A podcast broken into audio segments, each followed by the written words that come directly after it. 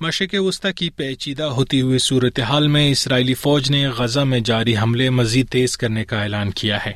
یہ انتباہ عین اس دن سامنے آیا جب اشد ضروری امدادی سامان کا پہلا قافلہ جنگ زدہ غزہ میں داخل ہوا۔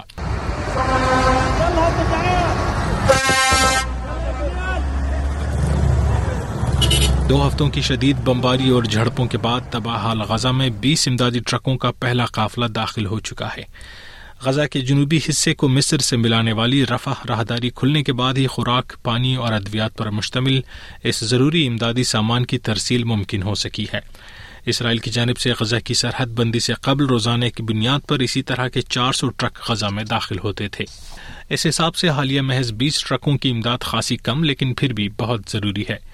رفا راداری پر امدادی قافلے کو غزہ کی جانب روانہ کرتے ہوئے اقوام متحدہ کے سیکرٹری جنرل اینتھونیا گوٹیرش نے کہا کہ غزہ کے لوگوں کو ہر روز کم از کم سو امدادی ٹرکوں کی ضرورت ہے It is impossible to be here and not uh, to feel a broken heart.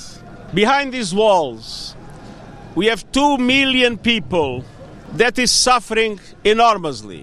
So these trucks are not just trucks. They are a lifeline. They are the difference between life and death for so many people in Gaza.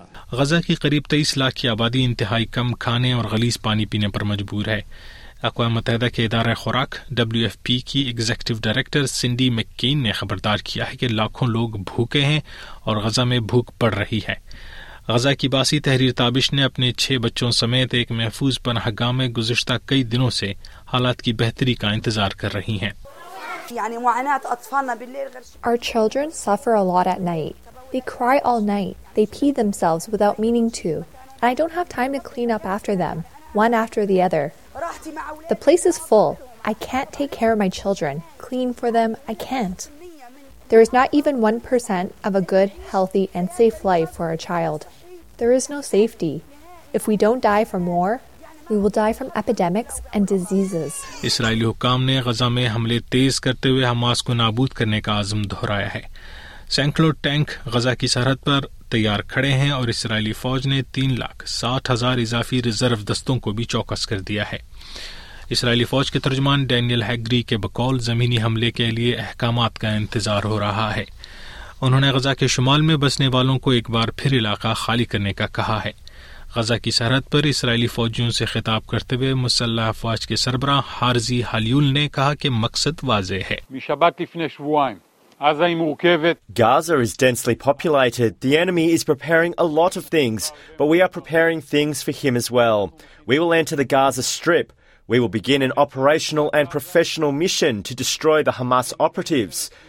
the Hamas infrastructure, and we will also keep in our minds the images and the scenes from two weeks ago.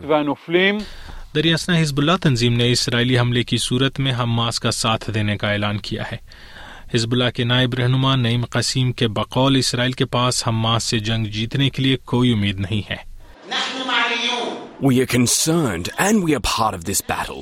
Let it be clear that whenever events unfold and something arises that requires our intervention to be greater, we will do so.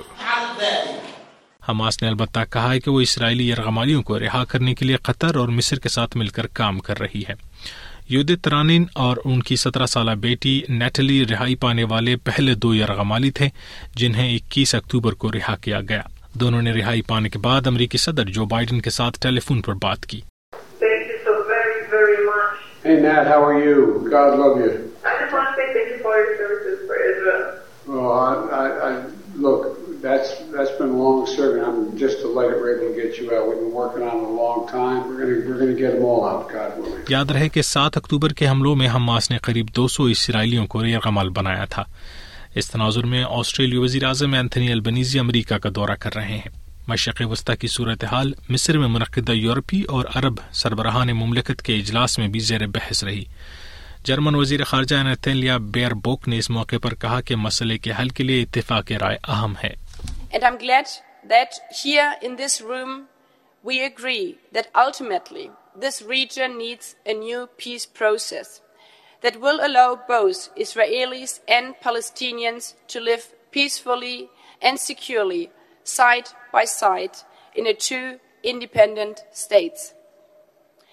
This may sound far away today, but only a just and lasting solution would also mean the ultimate defeat of Hamas and its playbook, which is based on a complete rejection of humanity, of diplomacy. بیوا خوان کی یہ report آپ نے S پی S Urdu پر Shadi Khan safe کی زبانی سنی